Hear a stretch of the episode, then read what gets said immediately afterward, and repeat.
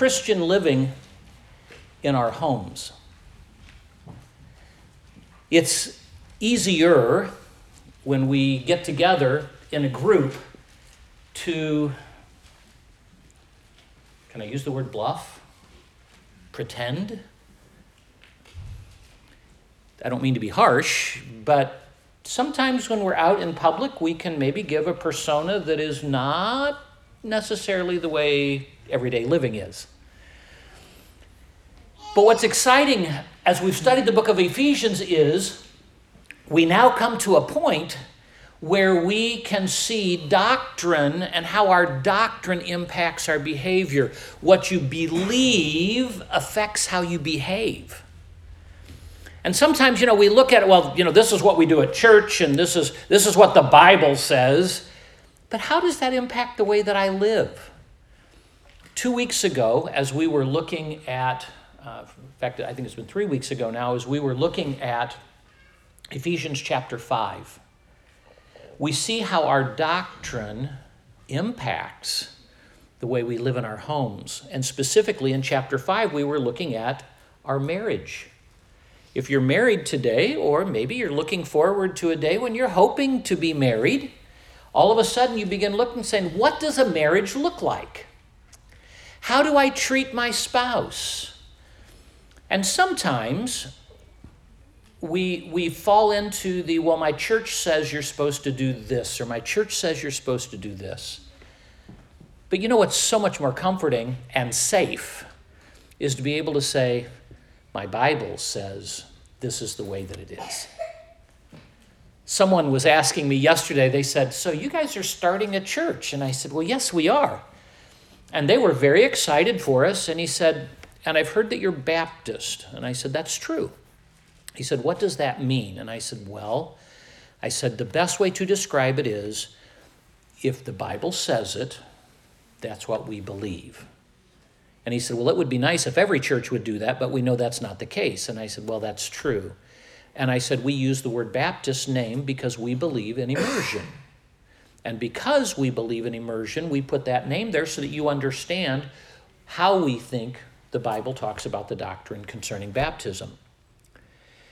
But my focal point always is what does the scripture say? What does the Bible say? And that's going to be very important for us as we study the doctrine in chapters 1 through 3 of Ephesians, and now we're looking at the practical application. If you look again at chapter 5, verse 15 with me, and there you'll see he says, See then that ye walk circumspectly, not as fools but as wise. And you remember, as we studied that a number of weeks ago, what did we find out? It's possible to walk as a foolish person, it's possible to live as a foolish person. And the Apostle Paul says, Oh, don't live that way. Live as a wise person. Then we look at verse 18, and what does he tell us to do in verse 18? He says, And be not drunk with wine, don't be under the influence of alcohol, but just as you can see the impact of alcohol on a person's life when they have it in their system, he says, in that same way, be filled with the Spirit.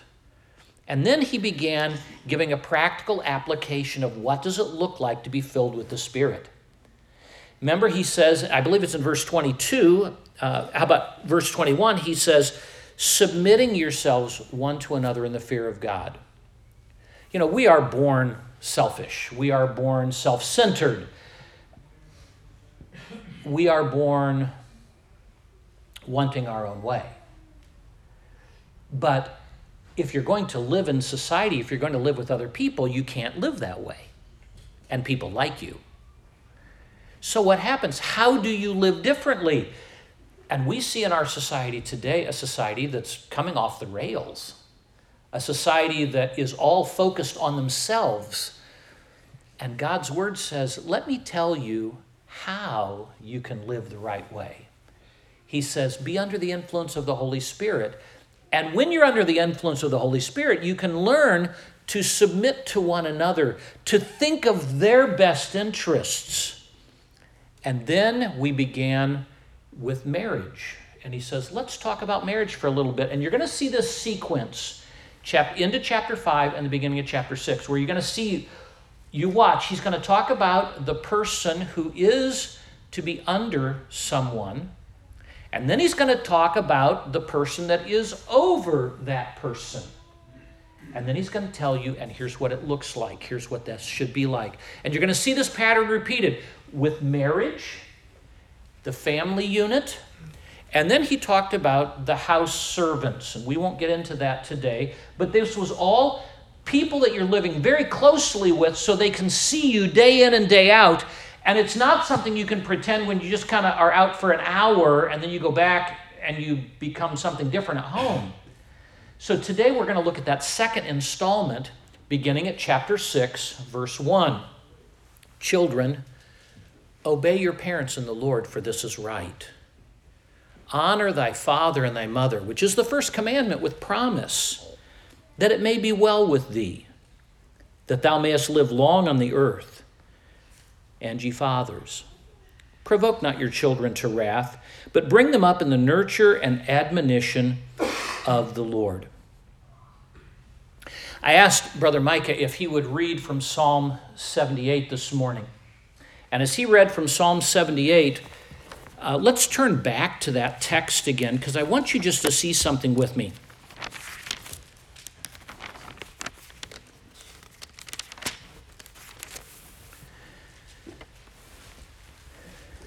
Give ear, O my people, to my law.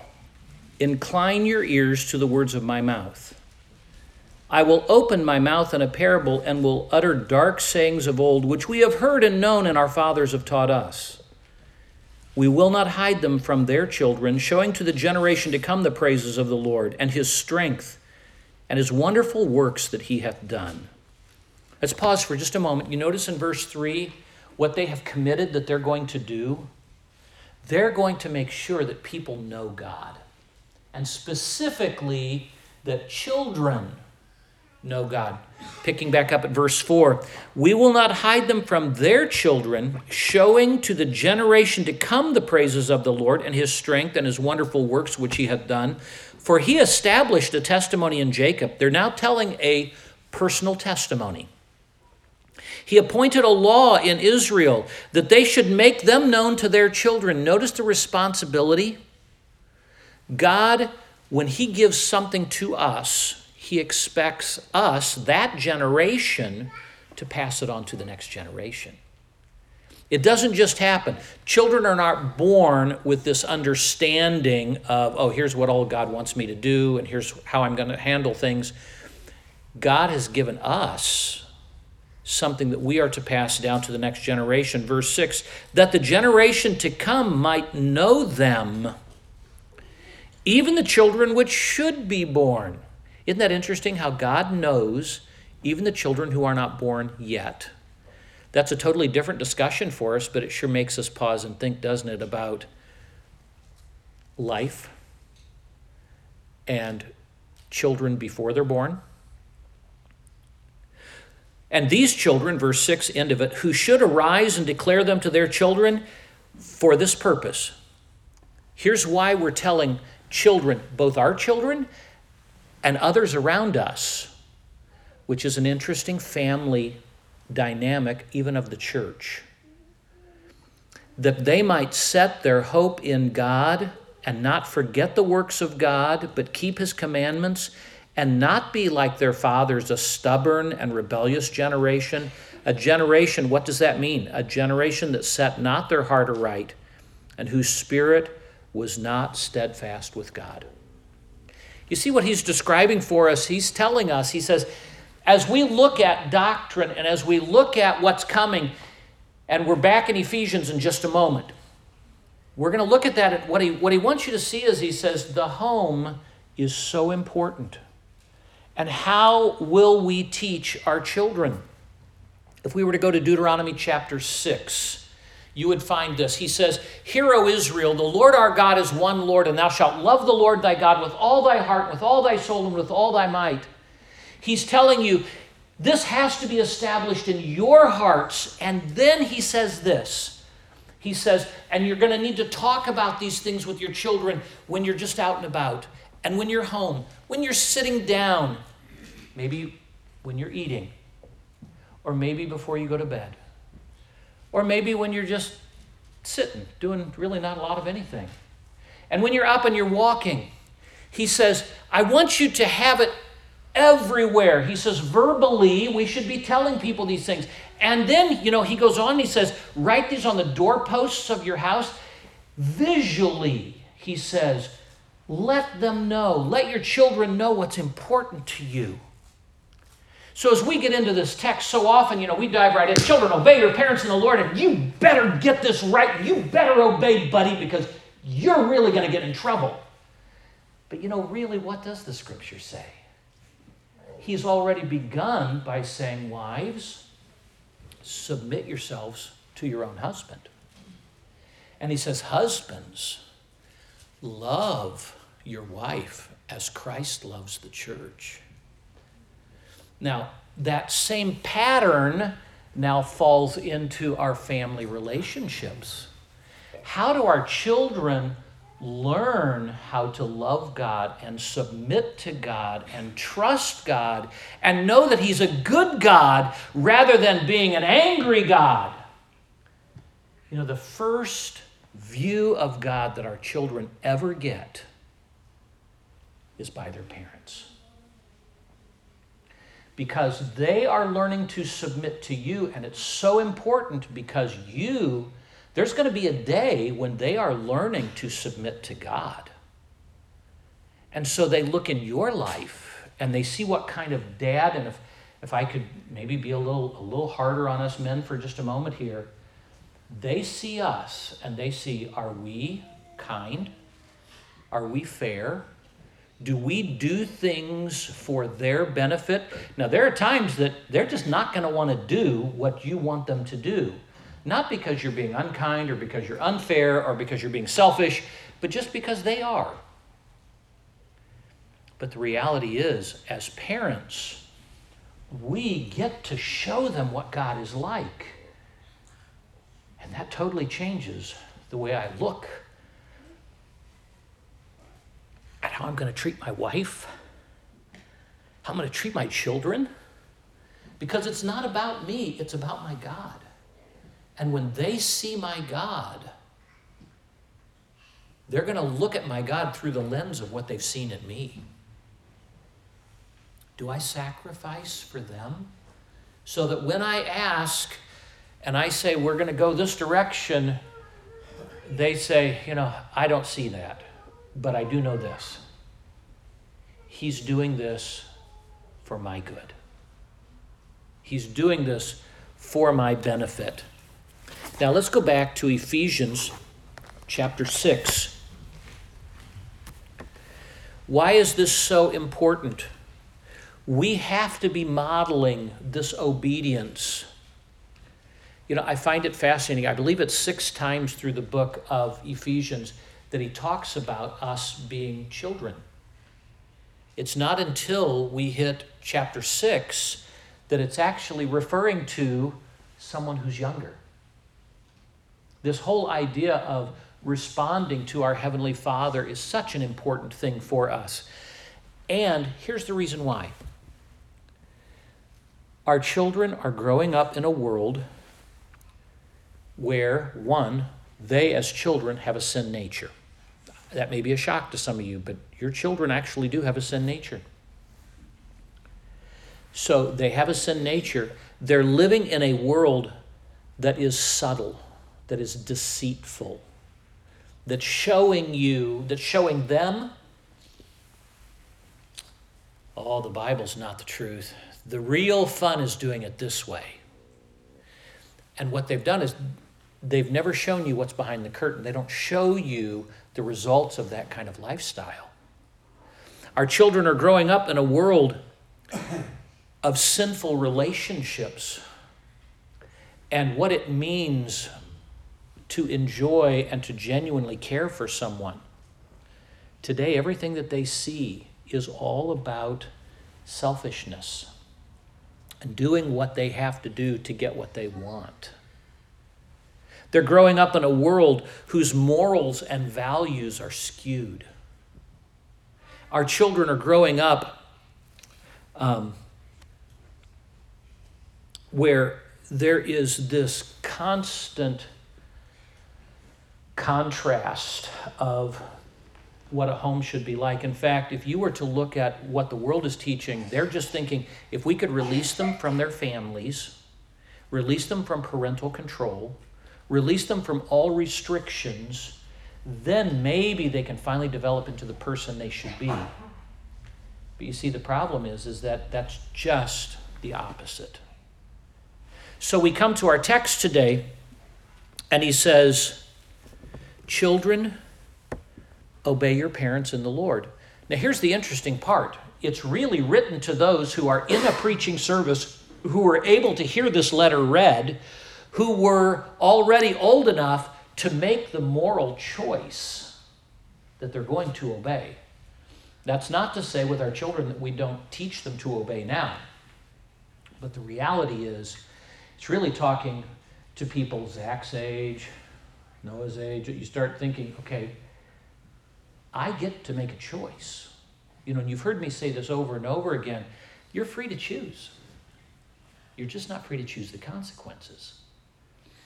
You know, when you're when you're little and and they're a lot bigger than you, they can sometimes make you because they just by sheer brute force can make you.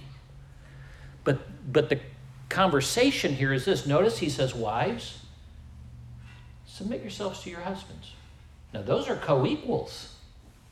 This isn't a person that's greater and then a person that's lesser. No, the women, you're co equals. The scripture is very clear about that. And yet the scripture says, ladies, submit to your own husband. Now he says, children, submit to your parents. He tells us, he says, first of all, why? Because it's right. He says, obey your parents in the Lord because this is the right thing to do. It is the honorable thing to do, but it's the right thing to do. When God looks at your life and he sees how you respond, he says, it's right to obey your parents. He didn't say if your parents were saved. Now, the one thing that we would say, the same way with the wives, as she would submit to her husband, as the husband is going to do the things that would be best for the wife, and children, as you're asked, you can only submit to the point that they're not asking you to do wrong. Because the ultimate authority, the ultimate authority that gives me authority in my home is God. I don't have the right to violate God's law.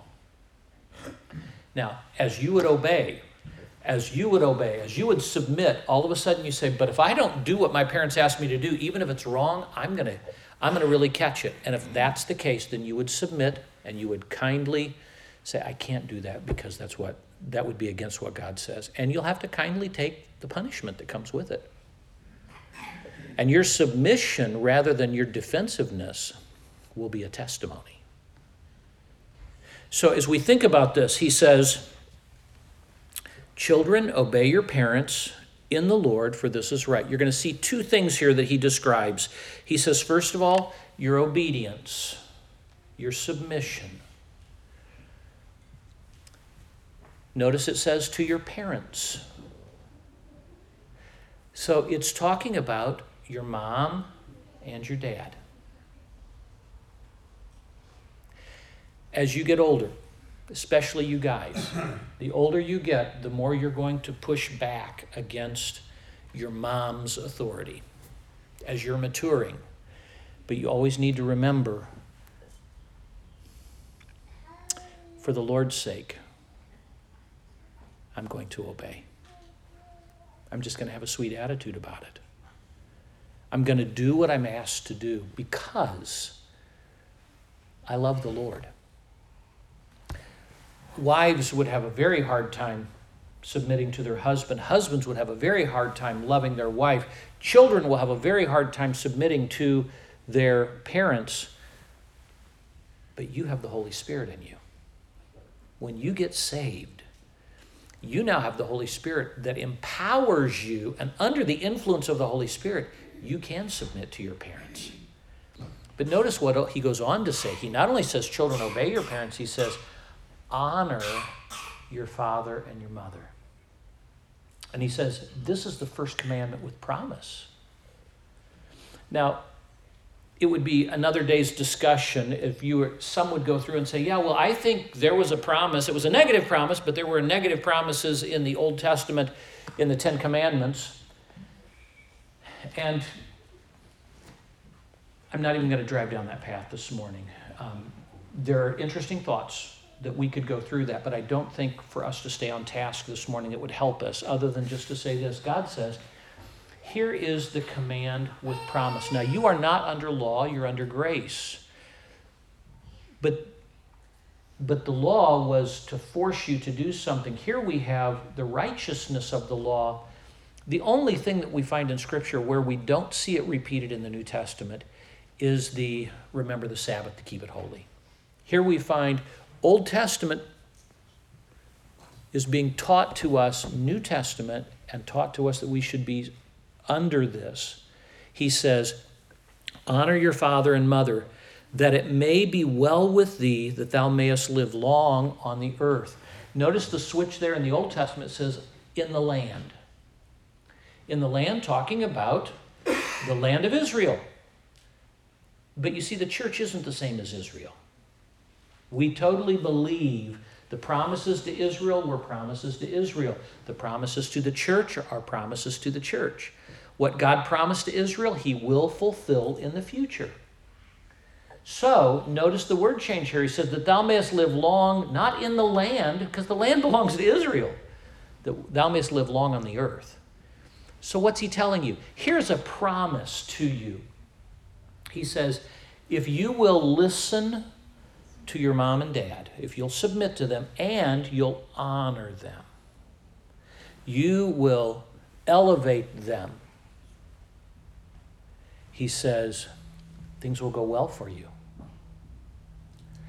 Remember, as we were studying in Proverbs chapter 3, in Proverbs chapter 3, beginning at verse 1, we read, My son, forget not my law, but let thine heart keep my commandments. Notice it's always in this discussion of with parents.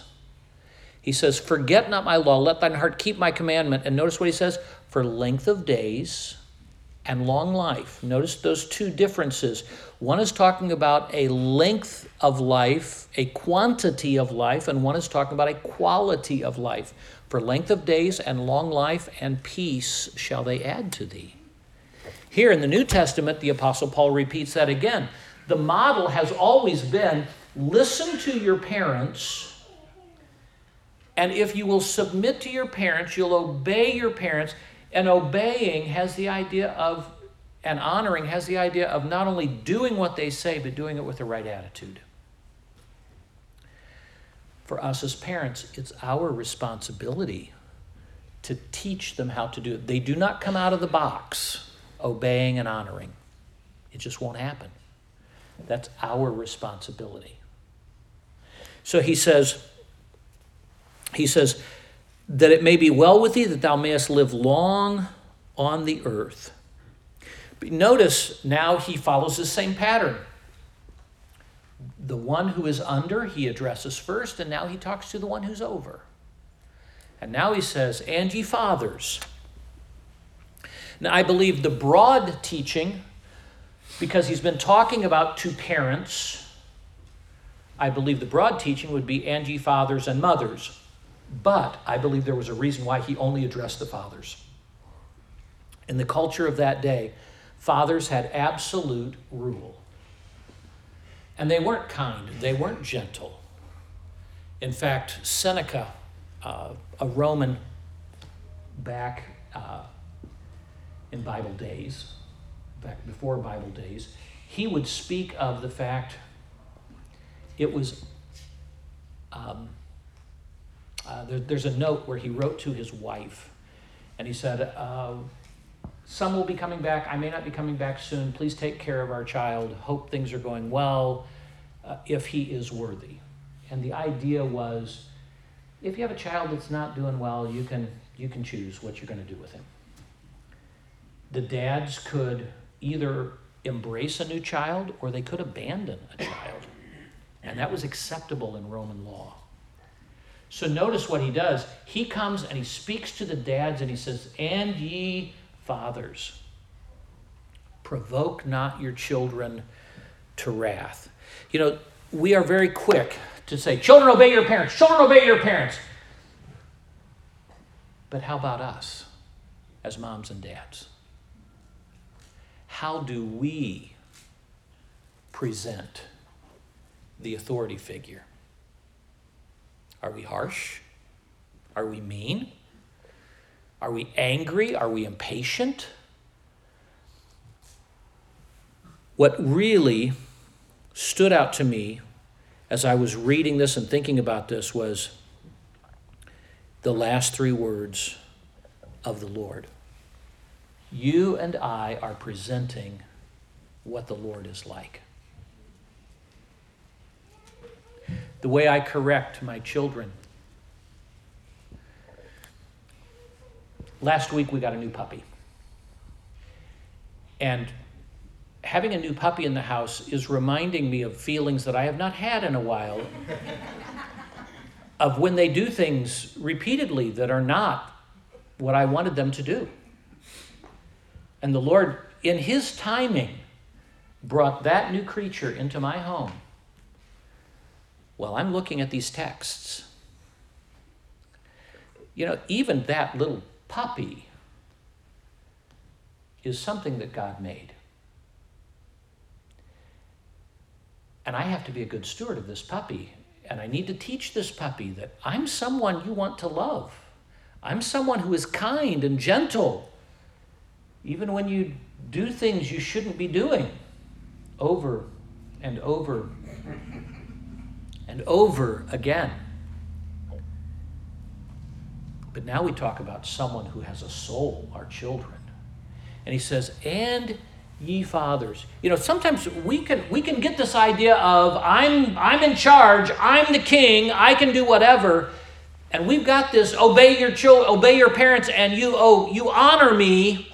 You're going to need to obey me and you need to honor me because God says you're supposed to. But we haven't really taken a look in the mirror to say, Am I reflecting what God looks like? Am I, am I really showing what God would have me to do? Sometimes it's easier to let our children do wrong, to be honest with you. We're just tired and we're weary. But the reality is, we are the reflection of who God is.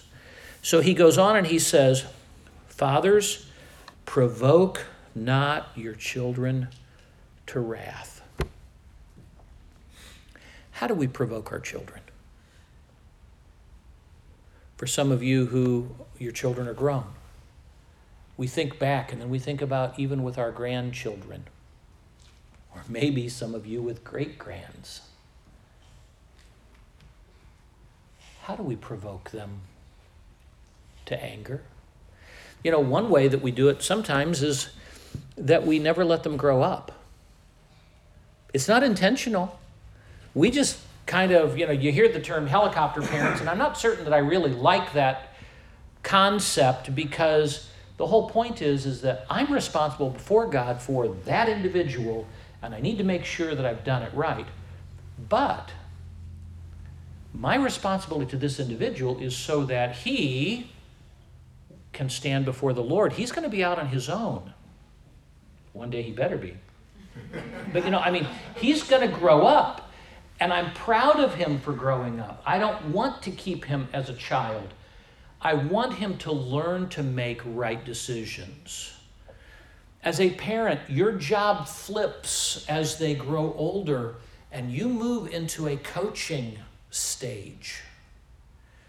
You know how a coach lets the kids play the game? At least they're supposed to. And then you see them call timeout real quick. So, whoa, whoa, whoa, wait, wait, okay, let's all get together we got this coming up. Here's how to run this play. But once you've talked with them, what do you have to do? You have to put them back in the game again, and you stand back on the sidelines, and sometimes you go, okay, let's try that again. It's okay. You know, it, it's not as bad as it looks. We'll try this again. And then there are other times you're going, yes, yes, you did it. You did it right. You got it right this time. I'm so proud of you. That's parenting. Sometimes we don't let our kids grow up and it frustrates them. Mom, I am 40. Sometimes we provoke our children to wrath because they are, we play favorites. You know, I mean, all children are different, they have different dispositions. Maybe you've got one that's just easy to love, and you've got one that's not so. Maybe you've got one that just, like, you say something and they get it. And you've got one and they don't seem to ever get it. And what do you do? When we play favoritism, think of Isaac. What happened with, with Isaac and, and Leah? You know, one, one really liked Jacob, one really liked Esau. And how'd that go for him? Not so good. Then you've got Jacob, who was showing favoritism to Joseph. And you know, isn't it interesting that God, to protect Joseph, let him be sold?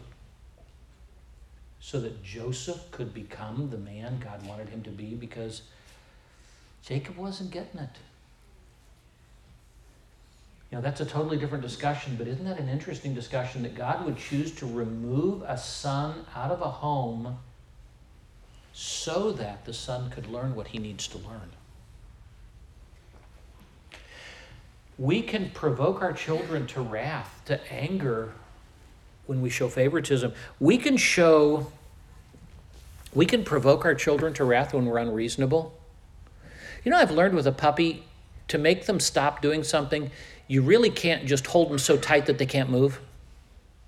Because what do they do? They just either they start crying and whining, or they start nipping, or they just keep struggling harder and harder and harder. And you'll find there's a point with your children where you need to really think through am I being reasonable in what I'm asking for the age they are? You know, I, I stand amazed at some of you who have your children just sitting here in the auditorium and they're just.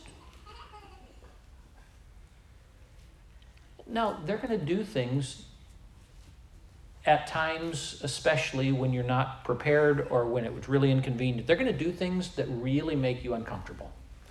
And they're going to make you feel like you're a horrible parent. And you just need to know that happens to every parent. I don't expect you, and I hope you don't expect me, when we walk into the building, that my family is going to be perfect. We're a sinful family. And I give you that same understanding. You have a sinful family. And all of us are coaching this whole process. So, what we have to do is we have to take whatever opportunities we have, whatever circumstances we have, and it's our job to teach them don't be unreasonable. You know, don't expect them. If you if you got a two year old, you got a three year old, if you've got a whatever, you need to really think age appropriateness and say how long can they do this? How long can they sit this long? Could they be learning in a better environment? You know that we offer children's church for that reason, so that they can learn they're still learning God's word, they're learning Bible principles, but they're learning in packets that that age group can handle. And it's just it's important for us to keep that in mind. Sometimes I believe we we push them uh, we provoke them to anger by discouragement. Just pause and think for a moment with me. How much positive reinforcement have you given recently? You know, I don't stop doing that when my children got married. I texted my two boys who are preaching this morning, told them how proud I am of them, told them I was praying for them. As I told you, then I texted a, a, preacher friend of mine and just told him how much I, I esteem him highly in the ministry. Do you know even if they're not your children, when you catch a child doing something good here at church, tell them. Tell them and make a big deal out of it. As I'm watching all these puppy videos trying to figure out what do you do with this little fur ball. Do you know what they tell you to do?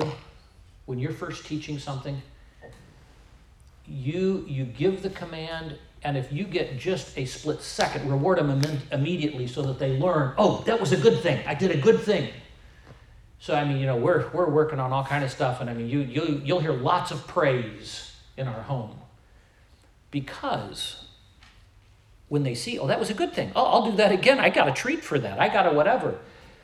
It does take some negative, but there's a whole lot more positive that we could be using all the time and encouraging our children. When we discourage our children, Colossians chapter 3 talks about don't discourage them which tells you our goal is to build them up, our goal is to encourage them. And I think sometimes in trying to make our children look right, we're more concerned about what other people think than what we are about the process of getting them where they need to be. You know, sometimes you just need to have one of those moments with your children and you're around a lot of other people. And here's one simple thing you can do with your children you need to make sure that you have eye contact, that they're focused on you. So sometimes you just have to get down on your knees, get at their level, and then you put your hands like this, like blinders on a horse, so that it's just you and them, and the whole world has just disappeared. And you have to, and you don't have to talk mean or ugly, you just have to say, okay, and we're not going to do that anymore. We're not going to bite. I want you to stop. Do you have any questions? Do you understand? And you may have to have that conversation a couple times. And you may have to reinforce it. But let me tell you, what you can do immediately is when they're playing, you can immediately walk over and go, I'm so proud of you for not biting. I'm so proud of you for you walked partway down the hallway. I'm so proud of you. You sat for the first little bit of church and you sat really still. Daddy was so proud of you. Now, you may have to do the other correction, but you know what? If we're constantly negative, all they know is they get attention when you're negative. You know, when these four verses give you the basis for a family parenting unit, how else can we provoke our children to anger? When we expect them to be more mature than what they are. And each child's different. My oldest child, people thought was older than what he was. He just looked older, he did things, and I gave him privileges that were totally based on how he was acting. And sometimes parents would say, You let your child do that, really? And I said, Well, yeah, he's, he's earned the privilege. I trust him. And they were like, I can't believe that. Now, can't be foolish with that, but I would encourage you just remember whatever level they're at. Each child is different. My brother has a Down syndrome daughter. Do you know her responses are different than some of the other children in his family? He still has expectations, but he understands here's what she can do, and he expects her to do that. Now, as, as we've thought about, how do we provoke? Sometimes by just smothering a child and not letting them learn, by showing favoritism, by being unreasonable, by discouraging them, by always being negative or critical, by sometimes not letting them grow up. Sometimes we withhold our love. We give them the impression that we love them when they do good, and when they don't do good, we don't love them. You say, I don't mean to do that. You know, our children need to know because, do you know God loves you unconditionally today? And it's not based on how well you've performed this week. You say, I looked at something I shouldn't have looked at. I said something I should not have said. I reacted in a way I should not have reacted. Does that mean God doesn't love you today? You know, sometimes you just have to say, I love you so much. This action is hurting you, and therefore I'm going to have to stop you. I'm not going to let you have this privilege right now because we need to focus on this action which is hurting you. But please know I love you. I'll always love you. We may have to cry together if you make bad decisions, but I still love you. You see this so often because we're just looking at six words provoke not your children to wrath. We move right through this verse and we tend to make it something almost non existent. And we really focus on children, obey your parents and Lord and honor your parents, but we haven't modeled what a parent should be. You know, one day, I mean, if it's the Lord's will, one day each of my children will be parents. And what they're going to do by default is what they saw me and what they saw Cindy do. Now, they're going to go back to the scriptures, but in the spur of a moment, their reaction is going to be what they saw me do. Now, the question is do I want them to imitate what I do? Do you want your children to imitate what you do? Do you want your grands to imitate what you do? If not, you know, the blessing is thank you, Lord, for showing this to me. Now I get a chance to adjust, I get a chance to change.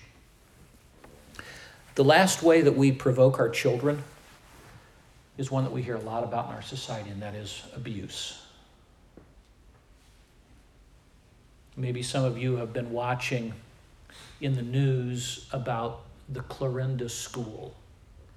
It's in Iowa. It, it's about midway through the state. I knew of it. No, it's, it's in the western part of the state. I knew of it, but it's a school for children, young adults who are doing wrong. So they bring them there. But what they're finding is, is that because it's not scripturally based, and even sometimes scripturally based, say they're scripturally based, they do not reflect what God is like. And there's been abuse. It happens in Christian homes. You get angry, you lose control. And the sin nature strikes out. Maybe that's happened in your life. You know, the only thing you can do is to go back to them and say, I was wrong. What you were doing was wrong, but my response to you did not honor God. I was wrong.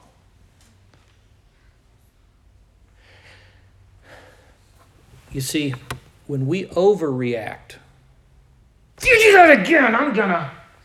And we overreact and you have to remember, everything we do is a reflection of what our God is like. Parenting is not for wimps. It is not. It doesn't come naturally for me. I'm so thankful. I had a mom and a dad that were really tried to reflect Jesus Christ. I would have never thought my dad ever had a temper. My dad told me, he said, when I was in eighth grade, he said, I had such a temper. He said, I finally just, he said, I quit athletics because every time I would compete, I was I would get angry because it didn't go my way, and so I, I stopped playing sports so that I could get myself under control. Well, I never knew my dad as an eighth grader. My dad was just. But just because I had parents that did it right or did their best to do it right, I still had to work through things as a parent. But you know, each of us, if we've got issues with our temper, if we've got issues with our language, if we've got issues, we need to honestly confront that because the sake of our children and the next generations that aren't even born yet are depending on us to show them what God is like.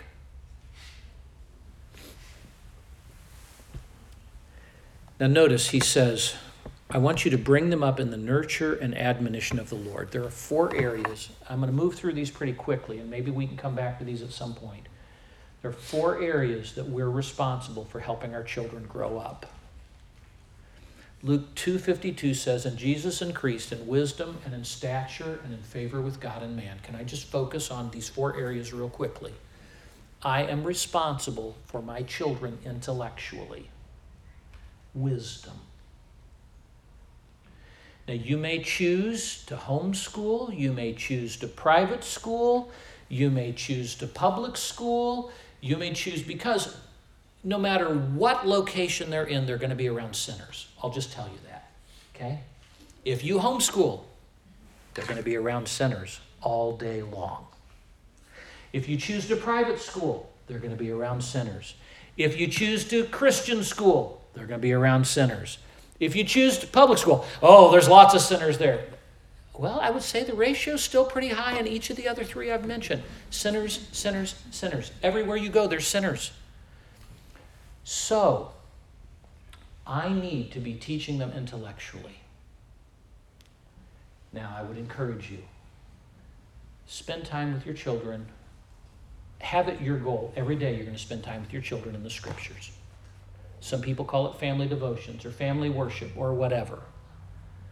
Let me encourage you to do that. If you say, I don't know what to do, I can't take time right now, but if you'll come up and ask me, I would be glad to help you. We would be glad to share with you. Here's what we've done over the years. I would be glad to share you what my parents did with me. But that's your job. It's not the church's job. We're here to help you, but it's your job with your children. Intellectually, Jesus increased in wisdom and in stature. It's our job to help them mature, not only intellectually, but it's our job to help them mature physically. Right diet, exercise, that whole aspect of growing up.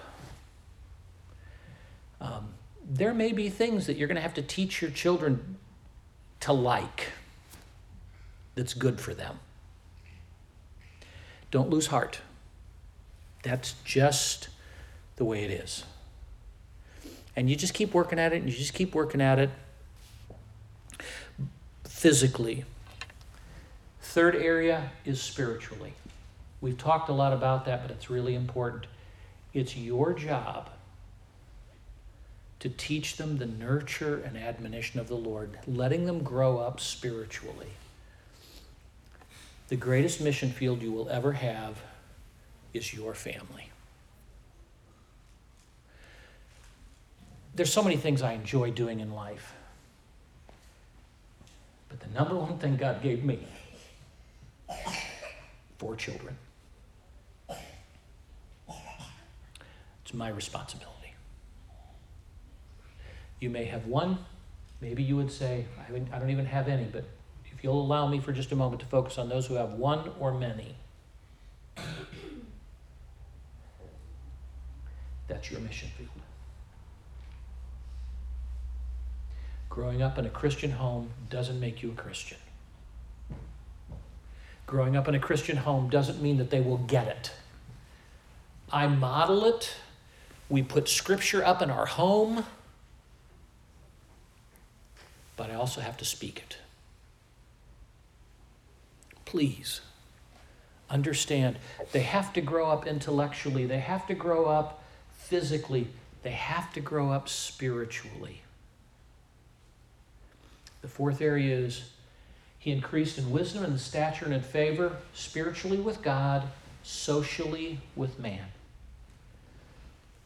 One of the things that often the world looks at us as we try to protect our kids from all these things that are out in the world our children never grow up socially.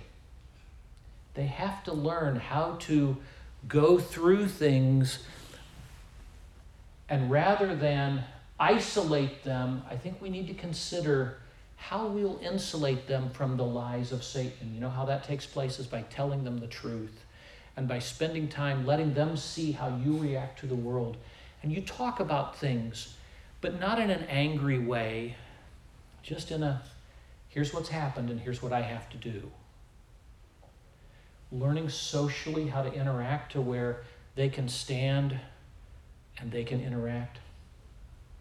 I've told you for our family, this is the first year for us. We've never been in the public school system. Well, that's that's not true. We've never been totally in the public school system. Our each of our children at some point have been dual enrolled in the public school system, and they interacted with unsaved kids for a chunk of the day, and it was good for them.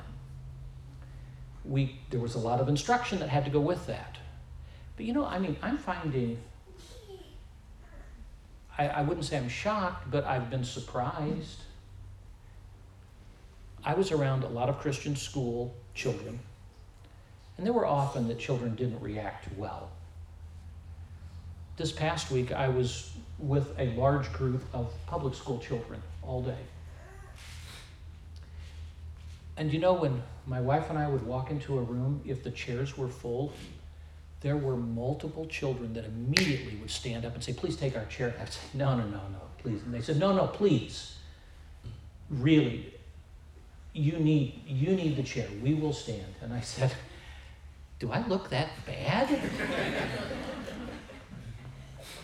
But you know, the reality was somebody's parents taught these children how to socially interact and how to show respect. I don't believe that every one of those children that stood for to give Cindy and I chairs, I don't believe they were all believers. I'm pretty certain they weren't. I think sometimes in trying to push our spiritual agenda, which is not bad, they need to know God. We have forgotten how to teach them how to interact with society, with people that we don't necessarily agree with, but those are people who are made in God's image, and we want to show love and kindness. You see, as, as we're going through this, all of a sudden we begin realizing wow, I have this huge responsibility as a parent. I have a huge responsibility to make sure that I have passed on to the next generation. And it may be you would say, well, I don't have a I don't have a believing spouse, or I don't have a spouse that is living the right way. Could I encourage you with this? One of, one of the heroes who is a quiet person in the New Testament is Timothy. Timothy, from everything we could tell, had an unsaved dad, but he had a grandmother and a mother that loved the Lord. If you were to go to 1 Corinthians chapter 7, you will find that a believing parent can claim those children that are in their home, even though they have an unsaved parent that's there. And that 1 Corinthians 7 says, Or else, how will these children ever be holy? But you. You see the practical application of the doctrine? We talked in the beginning, chapter one, of God who's such a great God, and He planned, has all this plan for us, and He has He's let us be redeemed, and then He has revealed His plan to us. He treats us as mature and brings us along.